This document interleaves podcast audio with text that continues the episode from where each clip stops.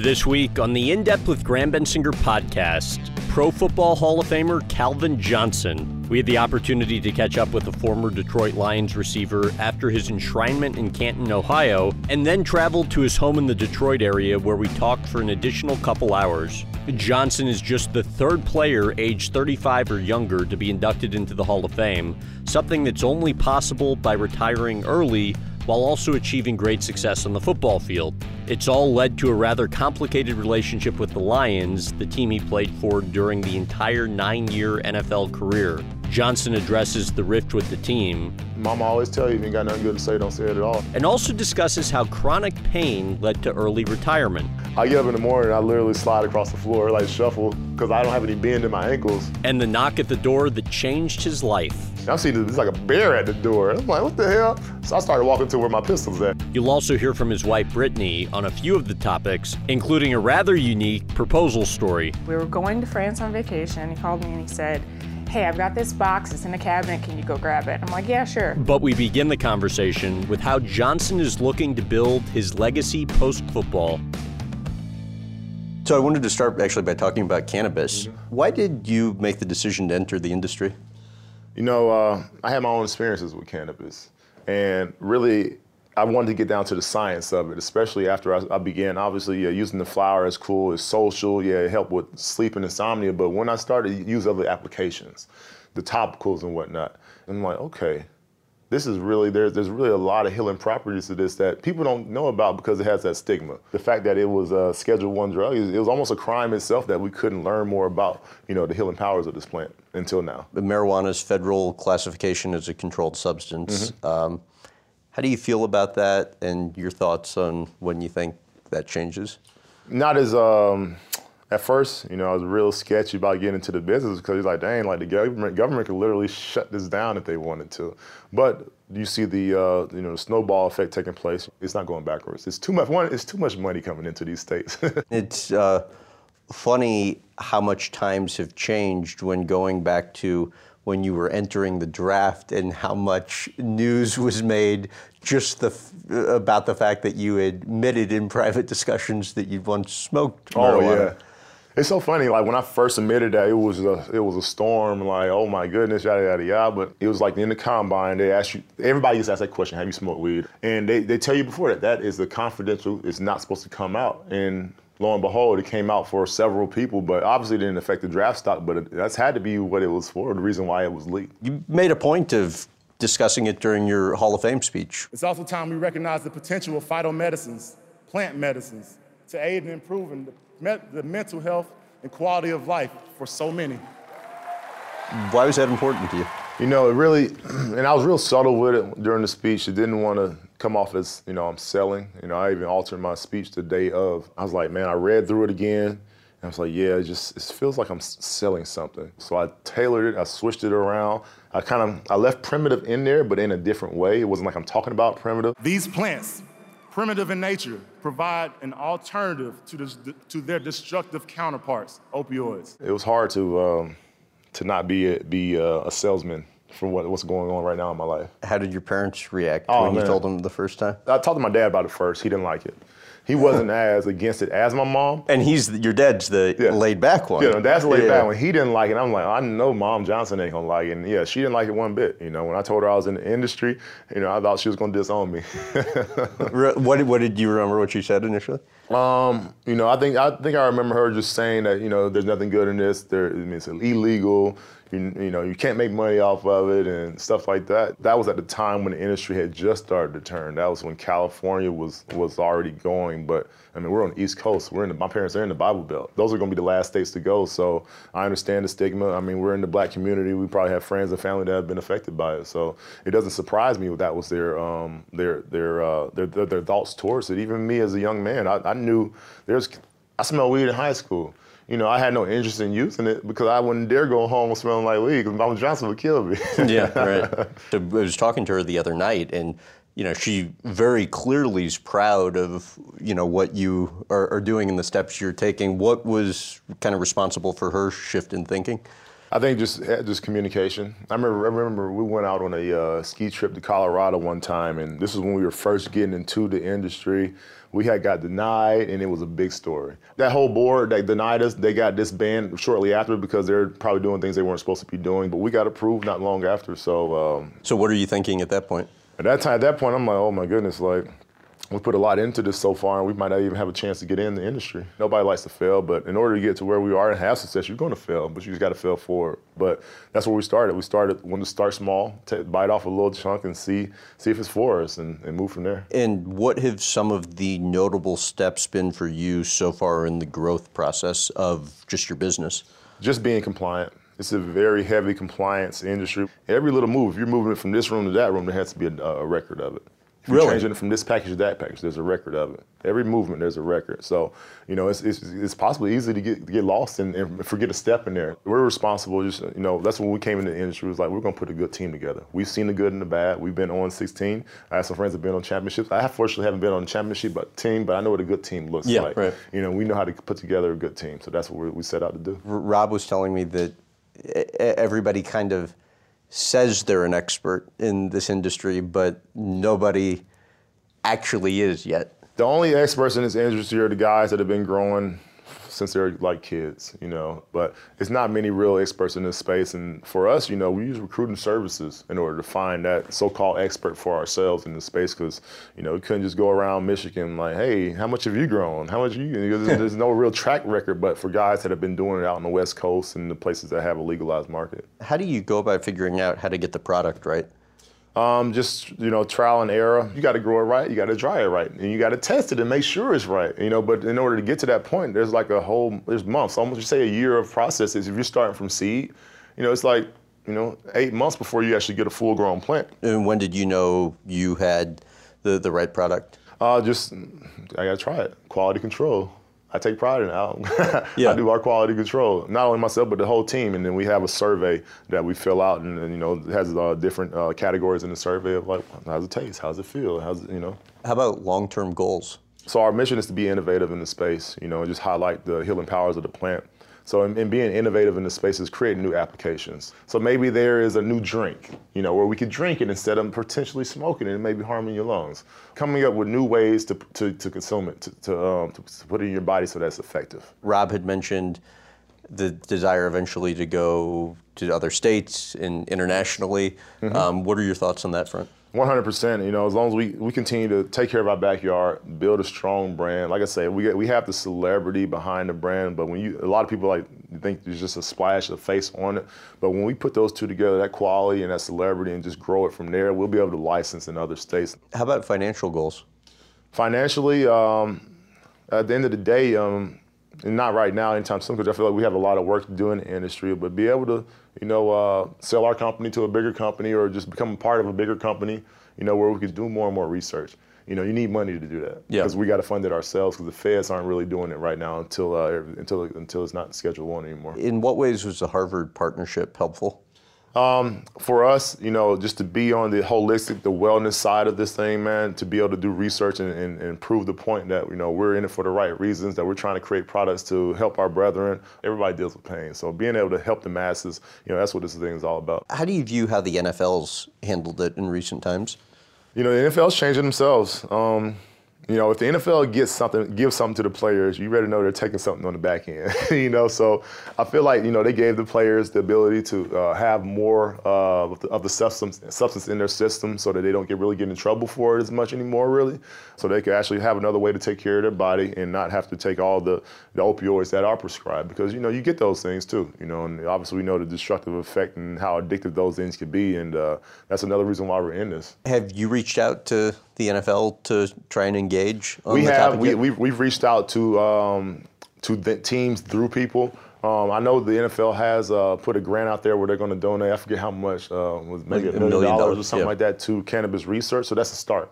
You know, that's a start. That's all I mean. Right now, that's all you can ask for from the NFL Right. because I wasn't expecting that. So. And do you see yourself reaching out to the league at some point to try and uh, develop some sort of partnership? That's for sure. We're definitely going to. I think that um, when we get in a better posi- position with some of these products that we're talking about, and we're able to do some more research on them and really show them like, hey, this is this is Harvard research. This is you know John Hopkins research. You know, this is institutional research that we're doing here. It's not you know we're not doing this in our backyard. And you talked about you know kind of positive effects of cannabis versus opioids, which Yeah. you know are are still commonly used and legal for medical reasons. How often did you use uh, marijuana during your career? I use it on a regular. Early in my career, coming out of college, I used it, you know, every now and then. But when I got to the league, it seems like you go from being in college to, you know, can't get hurt, never get hurt, to all of a sudden, once you get in the league, like you're hurt every day. Really? You know, it's, this is crazy. Cause I, I mean, yeah, I got little injuries in college, but nothing like the league. I'm guessing it's just, you know, you're playing against such bigger, faster players, you know, stronger players. But it definitely increased to the to the point where I'm using every week, you know, during during the league. Like after games, you know, before I go to sleep, yeah. And what made you realize that helped? Uh, just the level of sleep. You know, I, my, for me, I know my, my mind can race where I'm just thinking about something. I'm sitting there like thinking about my speech, and my mind's just racing. I'm like, no, something's not right. Something's not right. And I'm up at four o'clock in the morning trying to fix it the day before my speech. And I was finally like, my wife was like, get your butt in the bed. And I'm like, yeah, you're right. I just need to go to sleep. And then I wake up the next morning, it kind of it all just came together. How about the most Vicodin you ever had to take, and how long that continued Yeah. for?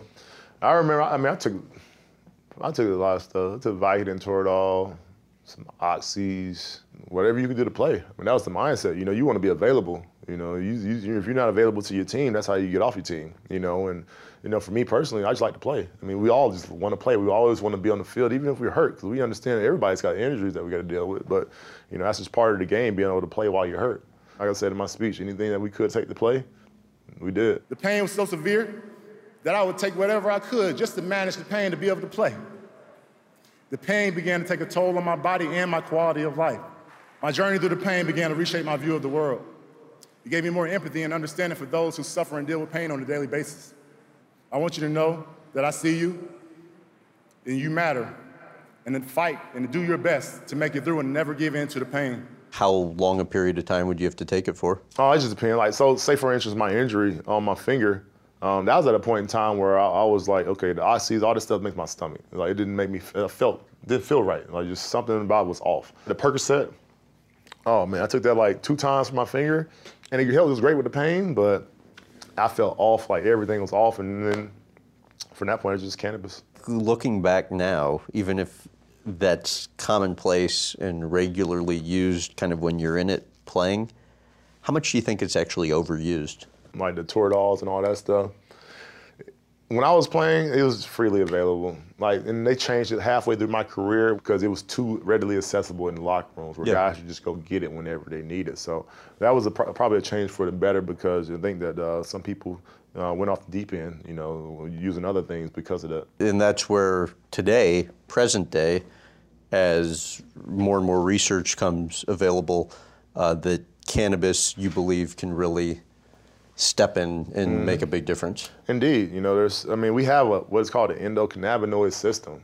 You know, it's almost like cannabis is made for us, you know, because we have receptors that, that, that accept cannabis. So um, that's my true belief that, you know, anything that is of the earth, you know, should go into our body. You know, anything of synthetic means, mm-mm.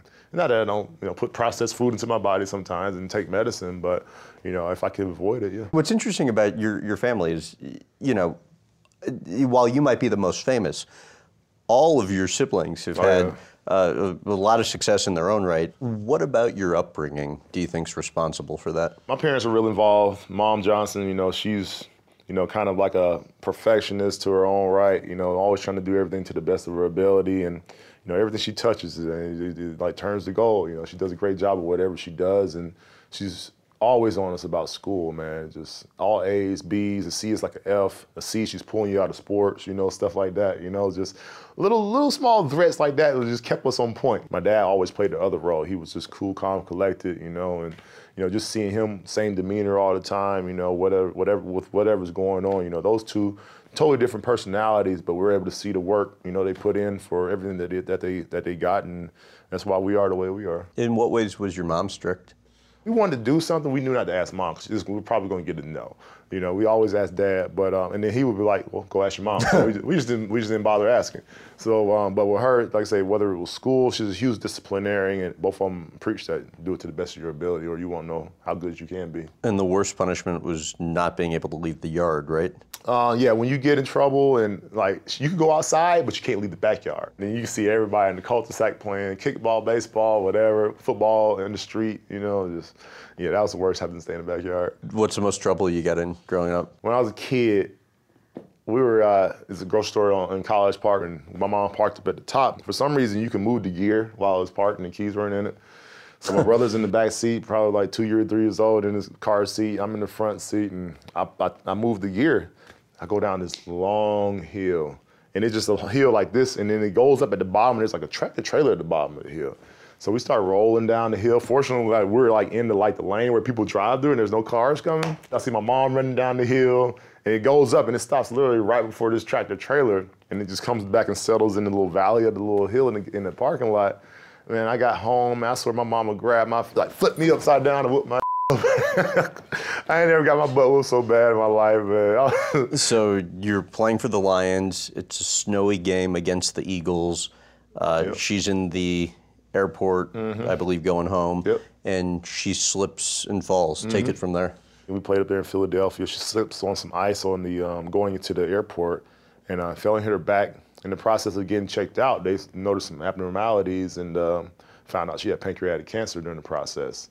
And uh, fortunately, was, you know, you, you, know, you hear pancreatic cancer, it's like death sentence. You know, fortunately, she found it, I guess, as early as you can, and went to John Hopkins. Uh, Dr. McCary uh, did a little Whipple operation on her, and you know, she's that's that happened like five, six years, seven years ago now. Mom, Arica Johnson, I'm thankful for your vision and drive.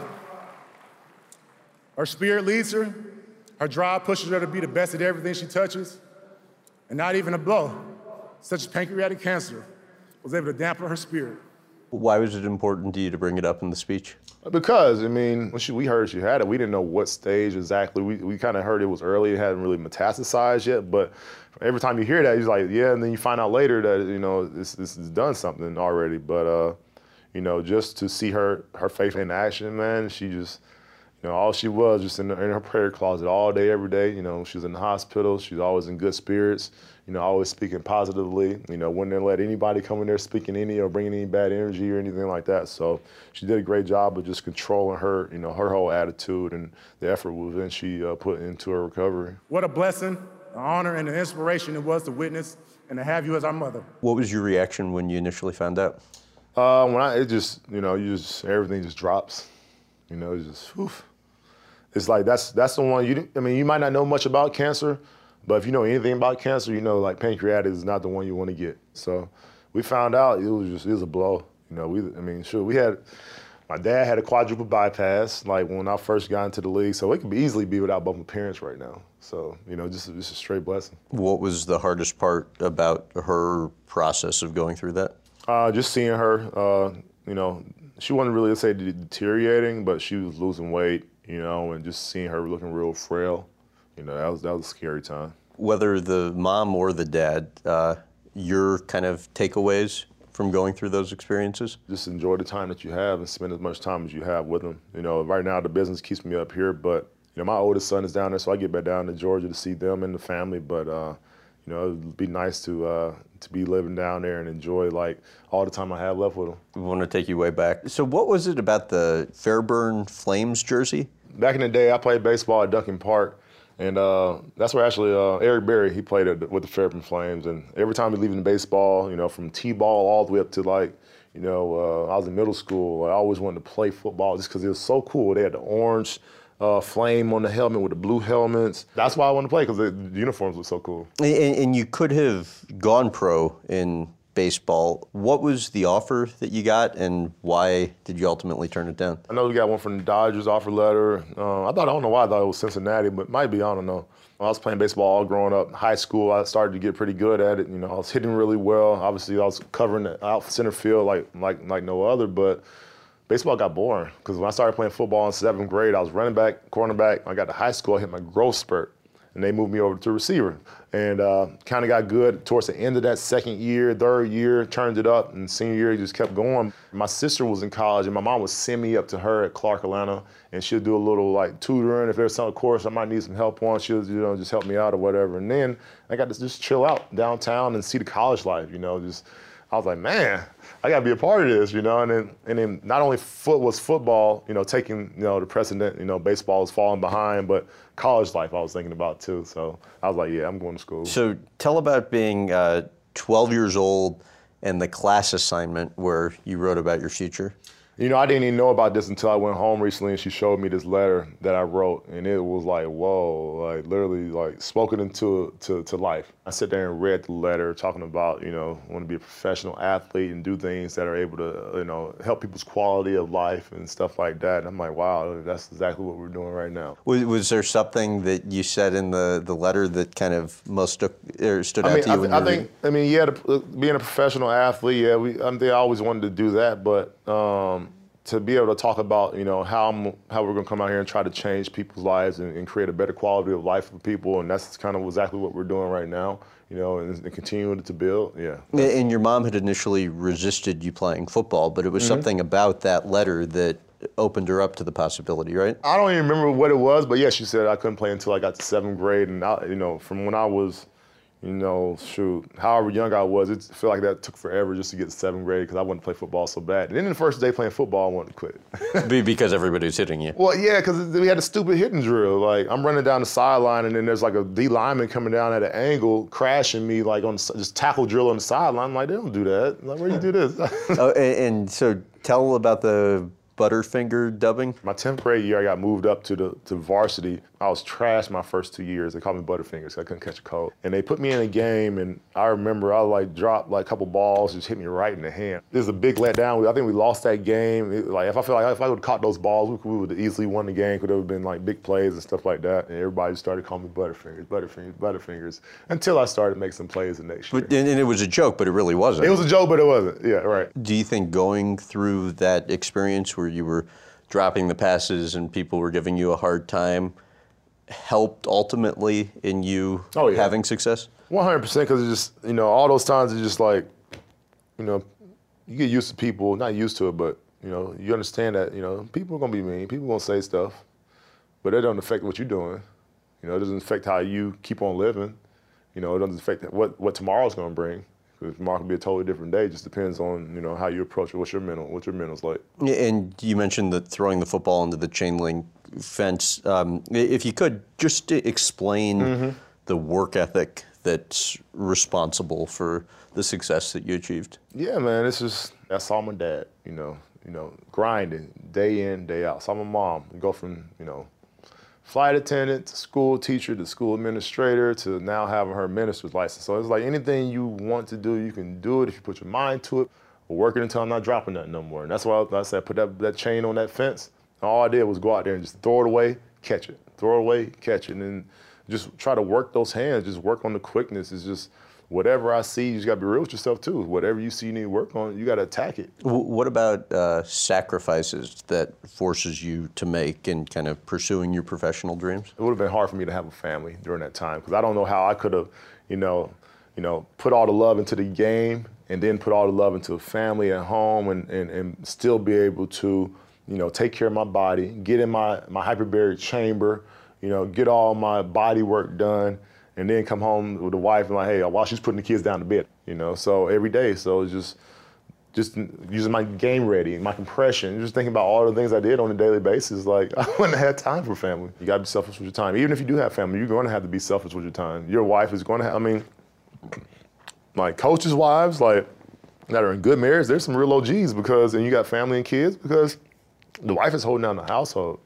Right, and probably in Coaches at work from 6 a.m. to 9 p.m. You know what I'm saying? So that's every that's like a daily thing. and probably impossible to have success at everything or at least all at the same time. Mm-hmm.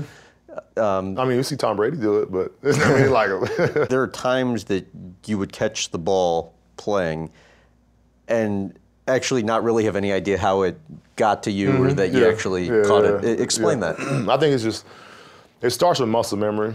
I think it's just one you just do things so many times that you can almost just like do it in your sleep. So there'd be times where I go up and make a play, you know, or catch a ball, and I just don't even remember it happening because it's just I don't know if it's just I'm so used to doing it. You know, almost like when you're driving. If I'm driving south here going like to the airport, I almost accidentally get off at the facility. I don't do it anymore, but I almost accidentally get off at, the, facility exit just because I've done it so many times. So it's just the same same thing. You know, I'll be running the slant route and I can do it in my sleep. You know, Matthew, he puts it on me the same spot sometimes, just depending on how it's going. And just don't even remember. I just remember after play. Oh, how did that happen? so your longtime quarterback Matt Stafford, who we talked to the other night uh, at your party, spoke about how when you first the two of you started playing together, you guys were not on the, the same page. Not at all. Explain that and then what led to you guys syncing up. Yeah, I mean, time led to us syncing up, time, communication, and just me getting to understand, like, okay, Matthew just always throws a fastball. Okay, get ready. as simple as that. oh, okay, but when was it at its worst? after he came back from injury, he got injured early, and then when he came back, you know, Shaun Hill has all this touch. You know, all we have played with like five different quarterbacks, you know, and then, you know, you used to seeing that change up, change up, change up, and then he come with that fastball all the time you get back ready. I remember at the time, you know, I was I was mad because I was like, dude, like you effing my fingers up. Like but like I said, I just got used to it and it's just like let's say, it's just one is for me right now, it's more of appreciation. I'm like, man, anybody gotta play with that kid, like if you catching that ball with your hands, I call you your a receiver now. What do you think of him no longer playing for the Lions? Uh, good for him. Um, he got to get away and go somewhere where he really wanted to be. I think you know he spent a lot of time in California. I honestly thought he might end up in Texas. That's where he's from. I'm sure he wouldn't mind going there. But once Dak Prescott showed that he was going to be healthy, I was like, oh yeah, that's not happening. But you know, being in Cali, he spent a lot of time there in the off season. I think he's very comfortable. What did it mean for you to have him at your ceremony?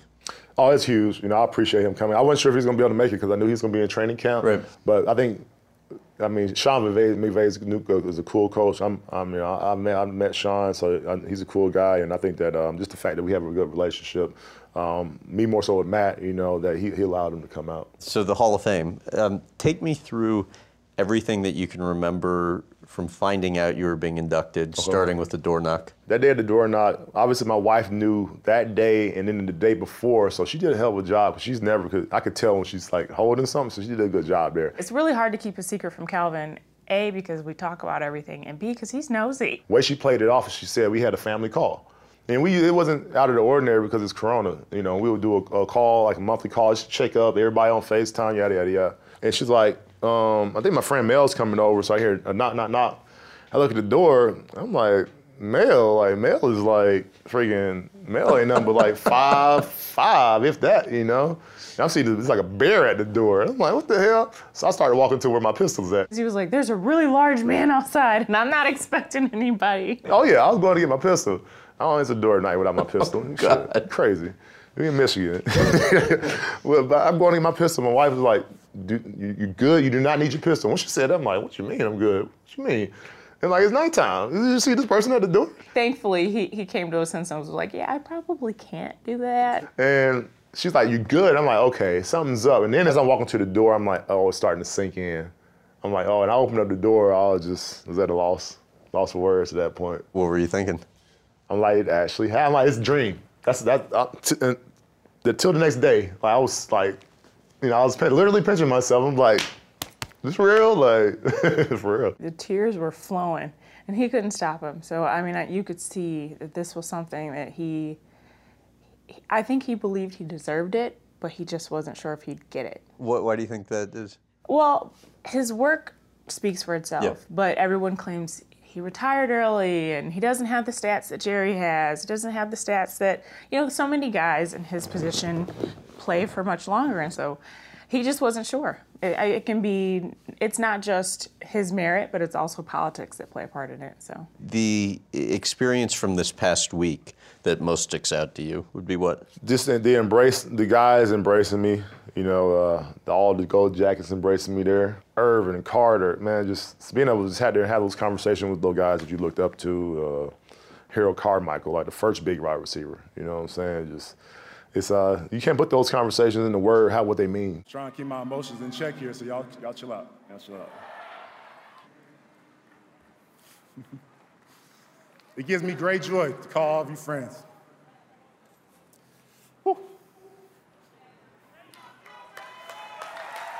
Pause that clock right quick? Hold on. I ain't crying. What are you thinking when you see him start to get emotional? Oh man, I was just, I'm elated because I've seen the injuries that he struggled with, and I've seen him having a hard time getting out of bed in the morning, and then him scoring these phenomenal touchdowns and people applauding him. And that was just a culmination of all of those moments. Even up until the day that they told him you're going to be in the hall, he was like, ah, if it happens, it happens. Calvin tries not to get too high or too low. He's usually pretty even keeled. This one, he couldn't stop cheesing from year to year, so it was great. Retirement. Um, tell about the conversation with your dad that mm-hmm. ended up leading to you playing in ninth season. I remember sitting there with my arm on the couch, looking out the window. You know, it's like, man, Dad, I don't think I can do it anymore. My body is hurting. Like, it's not fun, you know. And he was like, well, you think you could do it again? And I sat there and I was sitting there thinking about it. I looked out the window, I looked up, and it was like, and before I could say anything, he's like, well, you thought about it, so you can do it one more time. And I was like, all right, you're right. Like, do it one more time. You know, I honestly thought Calvin was going to retire earlier he was kind of over it. And it wasn't just the losing, it was that he just didn't feel good. He joked about it with his teammates. He was like, I'm going to retire too. And everyone was like, yeah, ha, ha, ha. Um, but he was serious. Um, and so the fact that he, his dad asked him and I asked him, and we are like, do you think you can do it again? Do you think that you're really ready? And when he took that second of hesitation, he decided, you know what, I can do this again. And I'm glad that he did because I think if he had retired earlier, he he wouldn't have been ready. I think everything happens in due time, and he he finally waited until he was like, all right, my body has nothing else to give. What, if at all, about how Barry Sanders retired influenced you? It didn't. Um, but funny, come, come, to find out, it might have been some of the same reasons. You know, for me, um, like I said, my body was shook, my body was done. But at the same time, I feel like the, the team, they weren't retaining some of the top talent that we had. So I saw it as a time to rebuild. And I'm like, I'm not here to rebuild. Uh, we're going to win. We have to win now, or we're not going to win at all. You know, we had Stafford, we had Suh, we had the offense that was putting up 5,000 yards a year. We had one of the, uh, we had a top defense. You know, we had some mean defensive linemen in there. You know, we just add a couple more pieces in the back end there. You know. Why did your first year away, you were retired? Why did you want nothing to do with the game? I, I didn't. I was I was done with football. I was just like, I've been around it all my whole life, you know, or at least until this point, and I'm done with it. I just didn't have anything for the game. Maybe it was part of the way I was treated when I left from the Lions too. But it wasn't long. It didn't take. I mean, it, uh, the next, the following year, I started watching a little bit more. The year after that, I was watching about every game. I was like, man, I'm like, there's there's not too many more guys that I actually grew up playing with that are still playing. So I want to be able to watch some of these guys play. Did you ever think there was a chance he could come back? From after retirement? Oh, yeah. Oh no. you knew when he was done that was it. Absolutely. Calvin is a man of his word. If he says he's done, he's done. So the injuries that you alluded to, uh, take me to a morning that you would wake up while you were still playing? I mean, every morning, you know, especially the last couple of years, man, I can't even walk. I, I, get up in the morning, I literally slide across the floor, like shuffle, because I don't have any bend in my ankles, you know, because you wake up, everything's just super stiff. Calvin would wake up in the morning, and I would hear, and it was his ankles he didn't have the ability to like flex his ankle, so it would be his feet just sliding across the floor. I would call him Scooter at one point, and it started to kind of annoy him. Name all the injuries that you can recall sustaining during your career. You know, broken fingers, uh, ankle sprains, uh, ligaments in the knees, not full tears, just partial tear. I fortunately never had a full tear since college.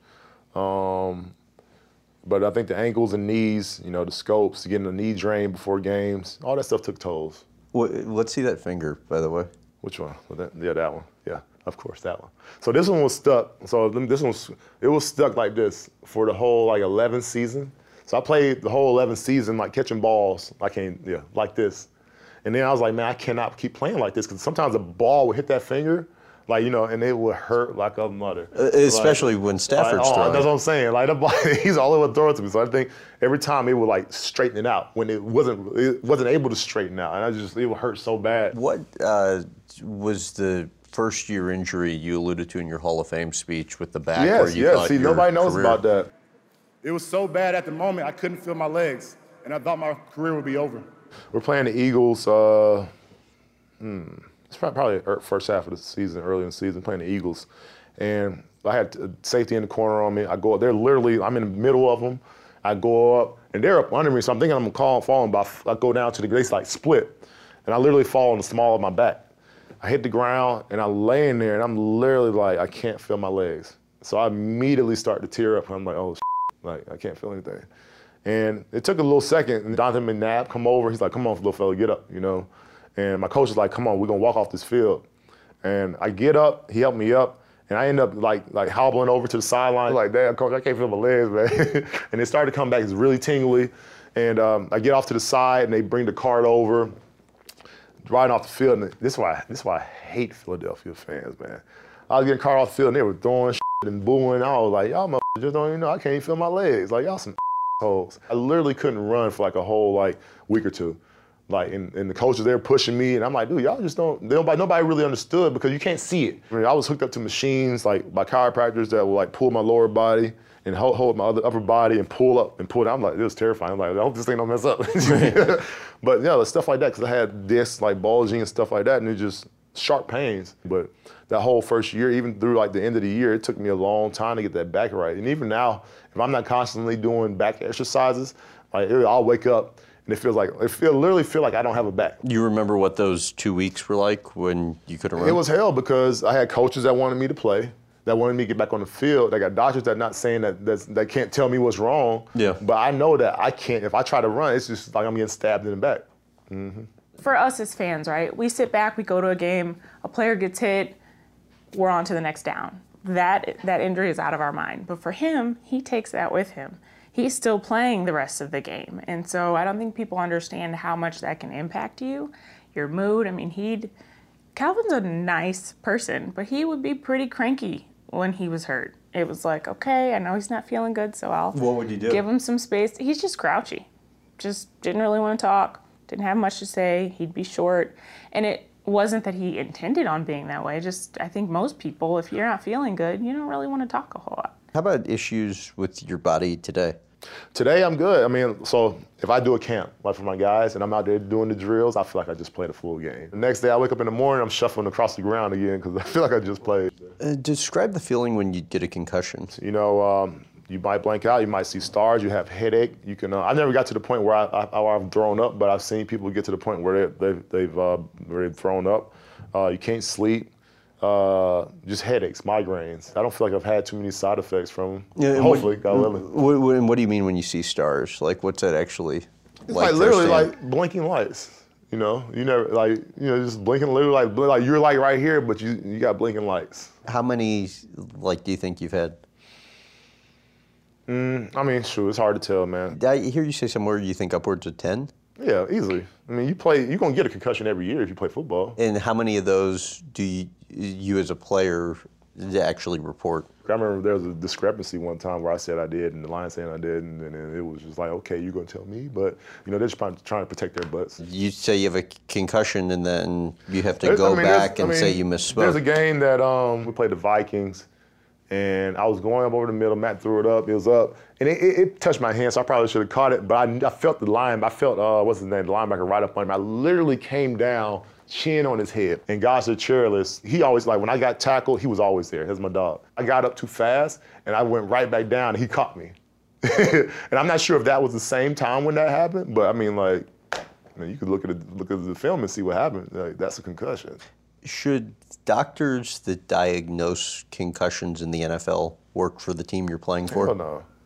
No, conflict of interest. They're gonna do what the team wants. All them, they're gonna do what the team wants. The team wants you on the field, they're gonna push you to get back on the field. You know, not to say that there's not no doctors that take your best interest. Not saying that all of our doctors on the Lions didn't do that, but I mean, there's a conflict of interest there clearly. Why do you think that hasn't been changed when it's so obvious?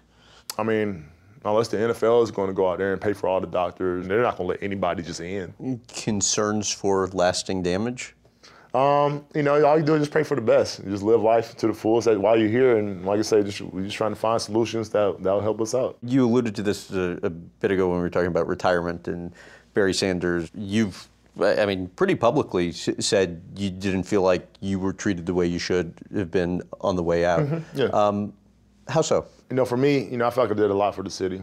You know, honestly, I mean, talking about dollars and cents. I mean, I, I, I, played half my contract and I earned half the money on the contract. So why are you coming after me? But what really made me feel that way was like, dang, when you see Romo come out, you see Andrew Luck come out, you see how their owners take care of them. You know, when we were playing with the Lions, um, I mean, you see them out of practice, but I mean, I don't think that that wasn't an everyday thing, you know, when I was playing. And how do you think that different dynamic ultimately ended up impacting yeah. the end result? Well, that affected us because they just see us as we're just pawns out there. We're just numbers. You know, they don't see the personalities. They don't see the people.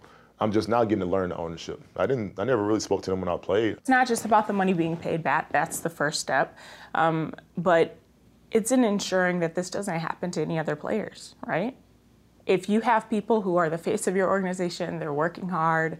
I think steps have to be made to ensure that they feel respected on their way out. How did the, the team re- respond, to, either privately or publicly, when you first kind of addressed your misgivings?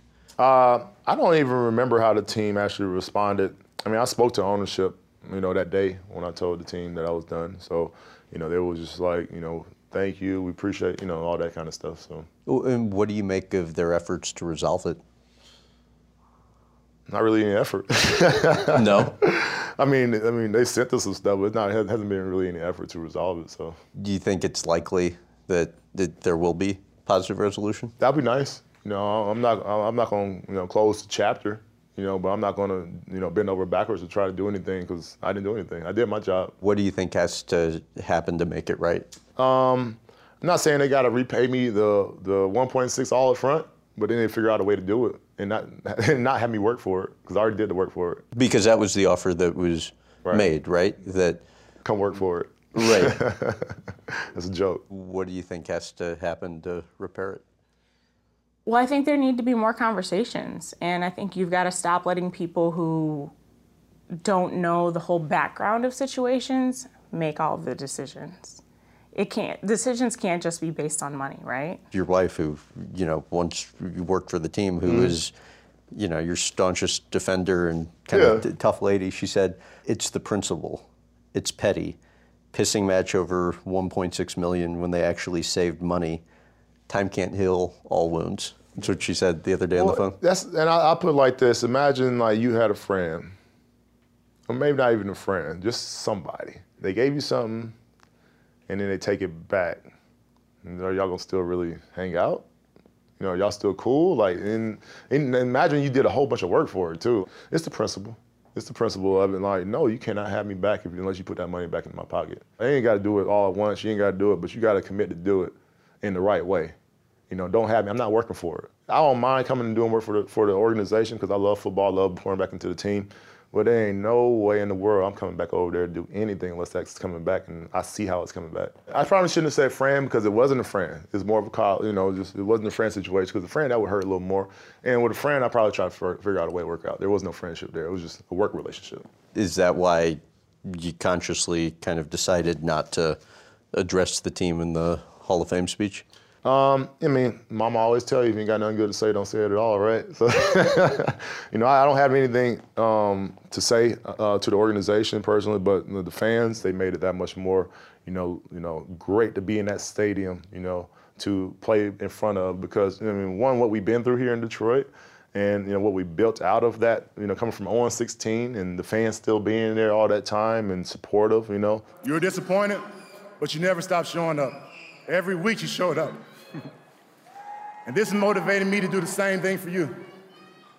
You love me and my family unconditionally over these 15 years. You know, love the city. I've been to all the sports venues. I mean, it's a great town for sports. So, uh, you know, that's why I said what I said, you know, but I don't have, you know, I just don't have anything to say. And obviously, you're one of the greatest wide receivers ever to live, one of the greatest mm-hmm. Lions players of all time. I mean, there is the desire to figure it out and repair the relationship, right?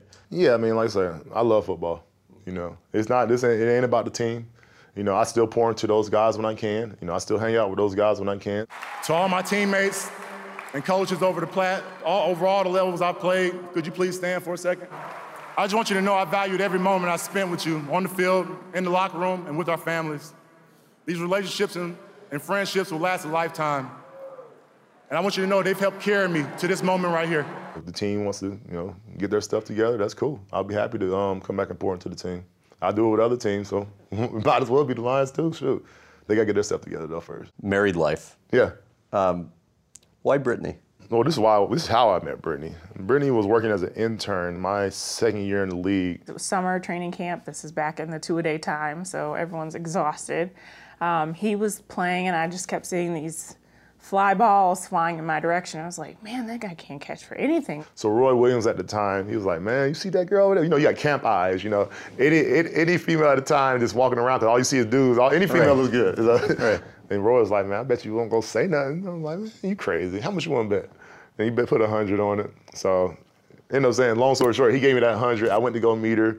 Uh, after practice, when she was on her way to the car, I feel like I was all nasty and sweaty, probably. But anyway, I tracked her down, went to go holler at her. I didn't find that out until years afterward, but yeah, so that's why those fly balls kept coming in my direction. I guess he was trying to get my attention. Uh, love at first sight. Yeah, no. She was like, nope, don't want no parts of that because I know. I'm like, how you know? She's like, there's a thing called social media. I was like, oh, okay, okay. Now social media gets you in trouble, but And you're also a football player too, and she, you know, grew up in a football She grew up family and probably probably family. knows better. Exactly.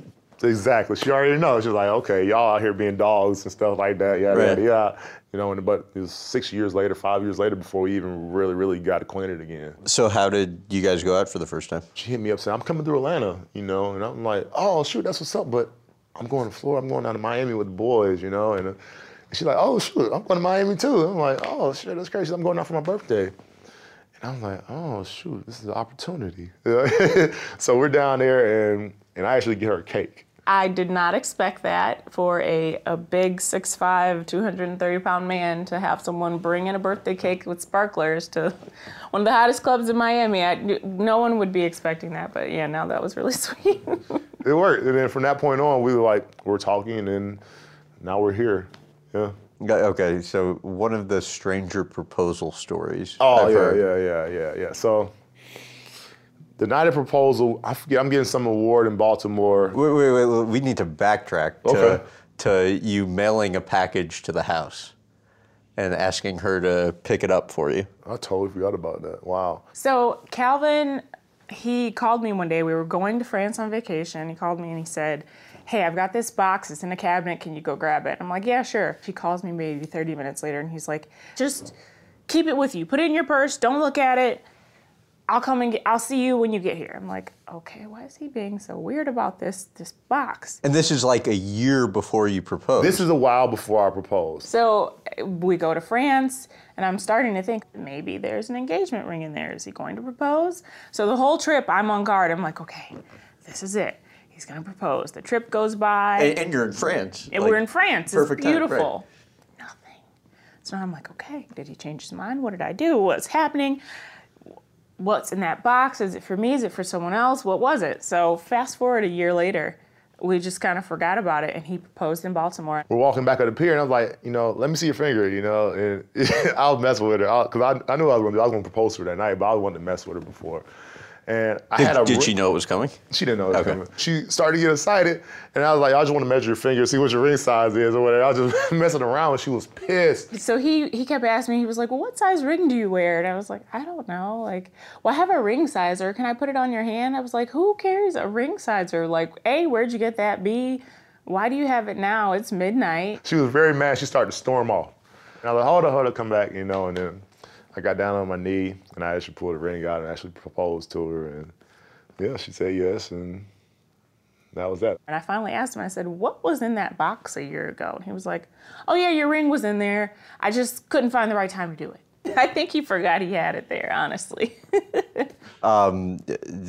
Done with uh, kids? Done with kids. She says we're done, we're done.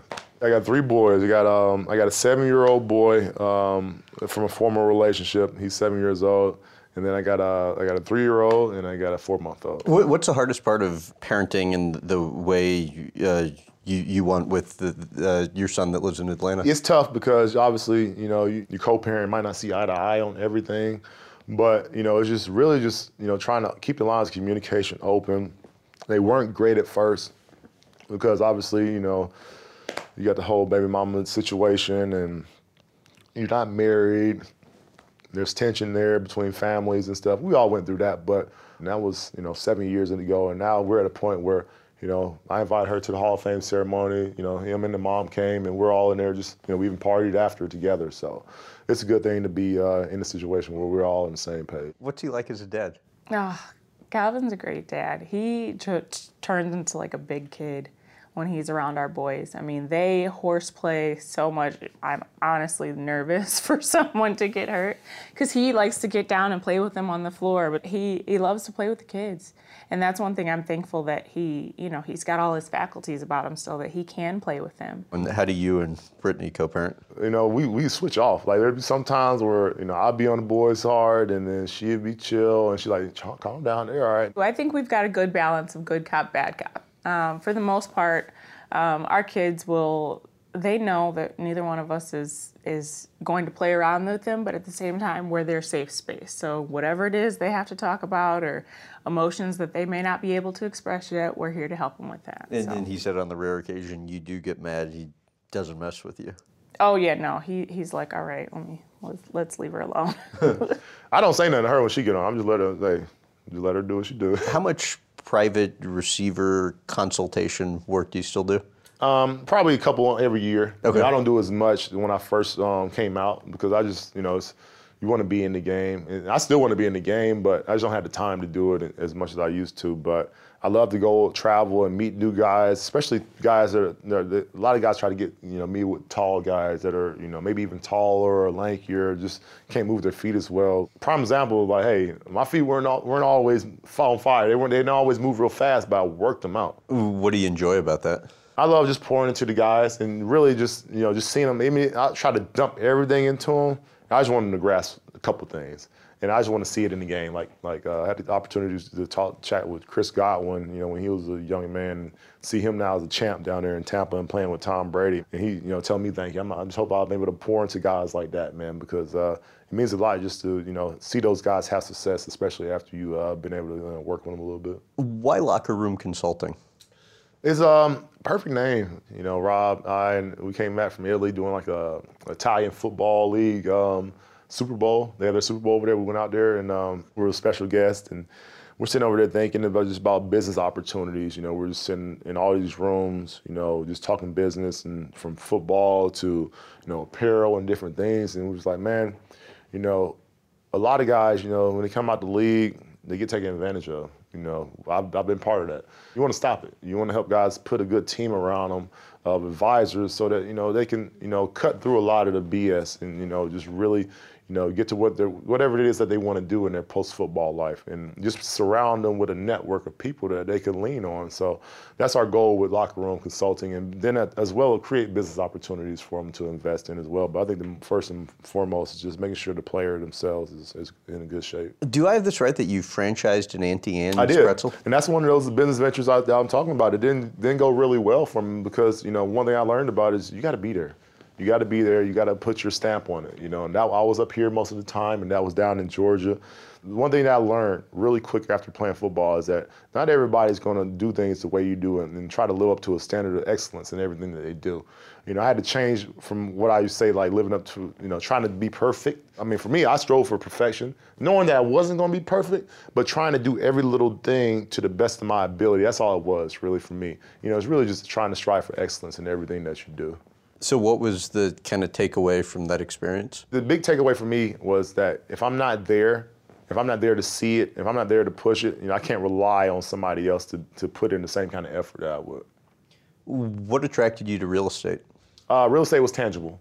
You know, something I could see, you know, something that I, I could actually, you know, uh, put my hands on, something I could actually move. And it's not, it's not something intangible like a stock, you know, where you're not sure what the rhyme or reason is for what it's doing. So that's easier for guys to come out of the league to, to grasp because some of them are already doing it. And and it's just something that you can see. It's much easier to um, deal with. You know, it's hard to trust a lot of other people to do do do like you know your stock portfolio or stuff like that. I mean, fortunately, I'm in a fortunate position to have some people I can trust, and that's why I wanted. That's why locker room is existing, so we can help put other people in those good situations. And how do you go about deciding what to invest in?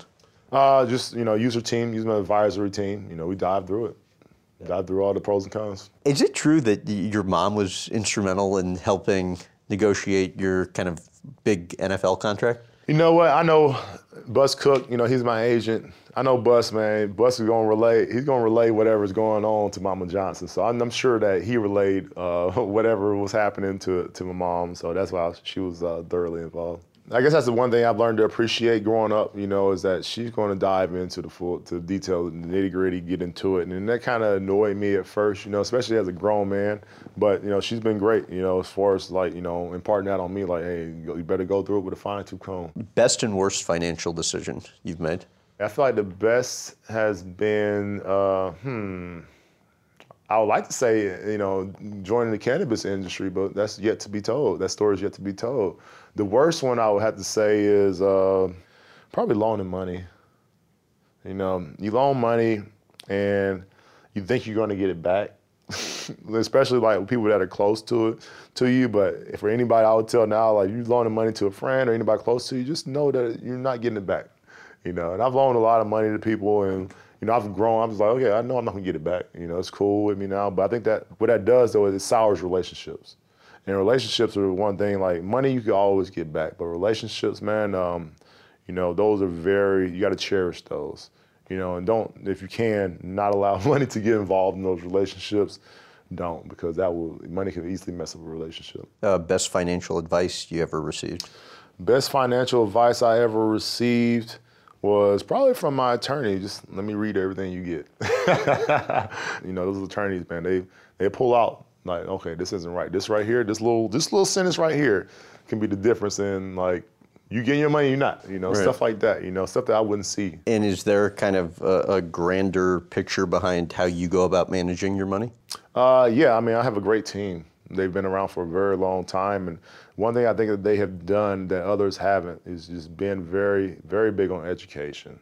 You know, anything I need, anything I don't know, anything I might not know, if they feel like I know, I, I got people over there that are great at explaining anything I need to know. Before you found success, how did you find smart ways to save money or to make it financially? Man, I ain't had no money. It just went from like not having anything to having something. Like that's really my first job was bagging groceries at Publix, and you know, my second job was actually working at Delta, and that's putting the bags on the plane. You know, and uh, you know the money that we made from that, shoot, I spent pretty fast probably. I'm trying to think. I'm like, we, I'm trying to think what happened to that money in college. Like, we didn't make a whole whole lot of money, but maybe a couple thousand dollars. But shoot, that goes fast. What's the deal with you and powdered mashed potatoes? That's a college thing, man. We ain't got no money, man. Man, we was in college, and um, that yeah, was my thing. That's my go-to. Don't athletes on scholarship can't they eat for free in the cafeteria? We can, but it's like okay, certain so. times too, though. I mean, like I had a heavy potato diet, like from high school to college. high school, you wouldn't believe it, but all I ate was French fries every day. Really? Every day in high school, like they had like you can buy a regular lunch, you would you know you know you buy like burger and fries I had like two dollars to spend on lunch, or three dollars to spend on lunch every day. So I bought French fries and a drink. You know, so that was good. But you know, and then I got to college. You know, I'm always been a I'm a, I'm a fiend for French fries. So. Uh, or potatoes and yeah, powdered potatoes, man. Just, I don't know what got me on them, but it was just easy. Go get some powder and I could eat it, and I'm good. I don't know why, but I love them. Better diet today? Oh yeah, much better diet today. Yeah. Oh yeah. I actually make my own potatoes from scratch now. there you go. But I mean, otherwise, like I can't imagine you'd be in the shape you are today, even if you are still working it aggressively, right? No, yeah. I mean, I try to just try to eat right, man. That's that's the biggest thing. You know, just, just eat a good diet. You know, I mean, I don't exercise probably as much as I should do, but I think that eating a good diet keeps me in, in pretty decent shape. Tell me about shooting a kid with a, a paintball gun uh, who was riding his bike? I did a lot of nonsense with paintballs when I was in college. When I was a kid, it wasn't just random. It was always somebody I knew. You know. so when we were at Georgia Tech, we were like on the, on the fourth floor of our dorm, and we overlooked the parking area. So we had tennis player David, or just whoever's riding by or walking by, or the cars. If we know the cars, oh yeah, we're lighting them up. Really? so people eventually just stop coming down this way because they know they come by there, they getting hit with paintball guns. I remember one time we shot up one of our friends, um, one of my friends' cars, and he pulled up. He's like, "Dude, look what y'all did in my car, yeah, yeah." And then a cop came, and the cop came. He saw, I guess we had our paintball guns. He got, he got out, he pulled his gun. I was like, "Oh, oh really? Like, hey, it's just paintballs. It's paintballs, you know." It was like we're just playing around. We know the dude. So the dude is, is, is one defensive lineman, Daryl. And he wasn't tripping, you know, he was just mad at us. But the cop pulled the gun. I was like, hey, man, we, we go to school here. Don't do that. Like, yeah, right. You know, but um, yeah, paintball, I mean, yeah, don't be around me if I got a paintball gun. Thank you very much. Thank you. Thanks for listening to my chat with Hall of Fame receiver Calvin Johnson and his wife Brittany. During our time together in Canton, Ohio, we also chatted with Johnson's immediate family, plus some former coaches and teammates, including quarterback Matt Stafford. You can watch all that on our YouTube channel. Just go to youtube.com slash Graham Bensinger. Also there, a tour of Johnson's home office memorabilia. Find out what special piece of gear he was able to stash away before the Hall of Fame could. As always, we'd love to hear your feedback on the podcast. Drop us a rating and review to share your thoughts. Thanks again for listening.